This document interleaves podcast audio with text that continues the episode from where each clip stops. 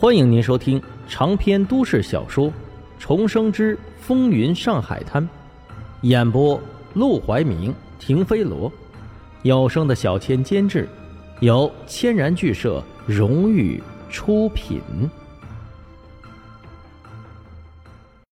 第三百一十七章，必须让他瞑目。好，好，我回去之后立刻解决杜月笙。陆连魁一股脑的答应下来，根本不带犹豫的。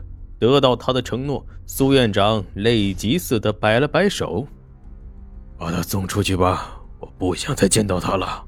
另外，赶紧把桌子清理出来，不要脏了吴娘的眼。”圣公馆大门口，陆连魁像丧家之犬一样坐在地上。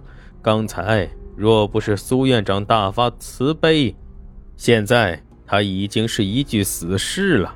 从过去到现在，从没有一次他距离死亡是如此的近，近到他的手指头还在一直流血，他都感觉不到疼痛，也来不及处理，来不及在意。身后脚步声响起，沈梦生走到他的身旁，席地而坐。陆连魁看向沈梦生，也是眼神复杂。姓沈的，我这真不知道是第几次在你手上了，这一次差点直接送命。沈梦生面无表情道：“今天没有送命，是你命大，也是我的运气。你的运气？”陆连魁不解：“哼，我死不死是我的事，关你运气什么事？”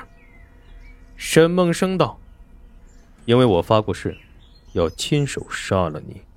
今天你若死了，我岂不是永远都达不成这个心愿了？听到这里，陆连魁直接愣住了。他看向沈梦生那双黑沉沉的眼眸，忽然感觉到了来自内心深处的恐惧。这个沈梦生，他不是在吓唬自己，也不是在危言耸听。他是认真的，认真的想杀了他。我不是告诉你了，动手的是我的保镖，主也是杜月笙，抓人也是杜月笙，你杀我干什么？沈梦生缓缓转过头去。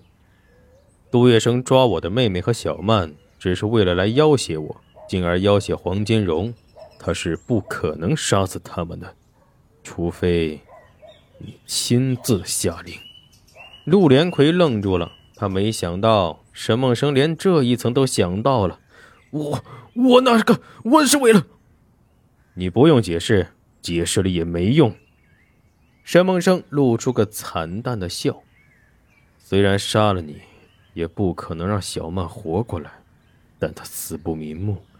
就算是为了让她瞑目，我也不能让你活在这个世上。陆连魁浑身僵硬。张着嘴，一句话也说不出来。片刻之后，沈梦生又忽然起身，微笑道：“不过你也不用紧张，我要杀你，自然是靠自己的力量杀你，而不是借助苏院长的威势，趁机欺负你。那样，就算杀了你，我也不会有多少快感，小曼也不会觉得是为他出气。我会在将来的某一刻，让你毫无还手之力的。”凄惨的死在我的手上，留下这最后一句话，沈梦生才转身离开了圣公馆。陆连魁圆睁着双眼看着沈梦生的背影，良久，恐惧的目光逐渐变成了杀意。这个沈梦生以为背靠上苏院长这棵大树就能杀了他吗？现在苏小曼已经死了，苏家也不可能认他一个马仔做女婿，说不定还会迁怒他。以后他还不是要靠黄金荣？鹿死谁手还不知道呢。离开圣公馆之后，沈梦生无处可去，干脆就去了自己以前住过好几天的小酒馆，醉生梦死的喝了一晚上的酒。第二天。他还在房中睡觉，就听到有人用力的拍门。他揉着太阳穴过来开门，没想到站在门口的竟然是严伯年。你怎么知道我在这儿？严伯年叹了口气：“哎，五娘告诉我的，她让我来看看你，免得你想不开。”沈梦生有些意外，没想到盛五娘竟然还愿意屈尊降贵，关心他一个穷小子。兄弟，怎么样？一起出去转转？面对着自己内心认可的唯一的兄弟，沈梦生犹豫片刻，还是点了点头。日子是要往前看的，他不可能一直沉浸在失去苏小曼的悲痛之中。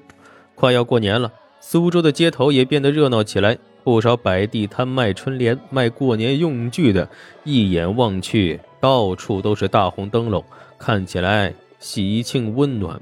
好像太平盛世，好像每一个人都过得无比幸福，但他知道，在这层虚假的盛世景象背后，是一个个凄惨的家庭，是路边上随处可见冻死的、饿死的、抽烟土抽死的普通百姓，是为了还债无家可归，不得不卖儿卖女，辛苦一辈子，不知道为了什么的穷人。上次你派人送来的烟，我收到了，兄弟。实话说，我很羡慕你，跟着黄金荣还能做这么干干净净的生意，晚上睡觉也能睡个踏实觉吧。燕伯年点上一根烟，露出抹苦笑。不像我，天天跟日本人打交道，走到哪都被戳着脊梁骨骂，晚上睡觉啊都不停做噩梦，日子不好过呀。沈梦生轻叹口气：“干净，这种乱世中，谁能做干净的生意呢？”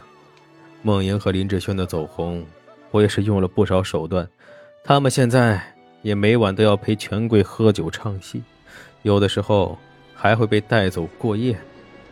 如果可以，他也想保住这两个人，让他们像陆兰春一样。只凭自己的爱好唱戏，唱得开心就给个笑脸，唱得不爽就撂脸子，直接回后台休息。可他不是黄金荣，给不了梦莹和林志轩这样的保护，也不可能为了他们跟像卢小佳一样的贵客直接翻脸吵架。兄弟，这也不怪你，他们肯定也能理解。走，先吃个饭。两人走进饭馆，一起吃了顿饱饭。从得知苏小曼的死讯到现在，沈梦生始终一滴眼泪都没有掉过。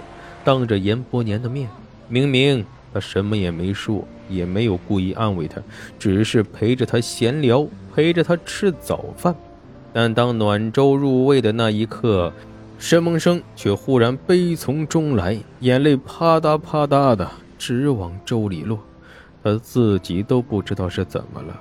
眼泪止都止不住，只能佯装喝粥，用碗遮着脸，大口大口的吞咽。可惜碗再大，粥再多，也有喝完的时候。等到粥喝完了，沈梦生也没了能够遮掩的东西，只能茫然的把碗放下，握紧拳头，咬牙忍住痛哭的欲望，无力。这种保护不了自己女人、无法为女人亲自手刃仇人的感觉，实在是太无力了。盛太太骂的对，他就是个废物，混了大半年，到底混了个什么？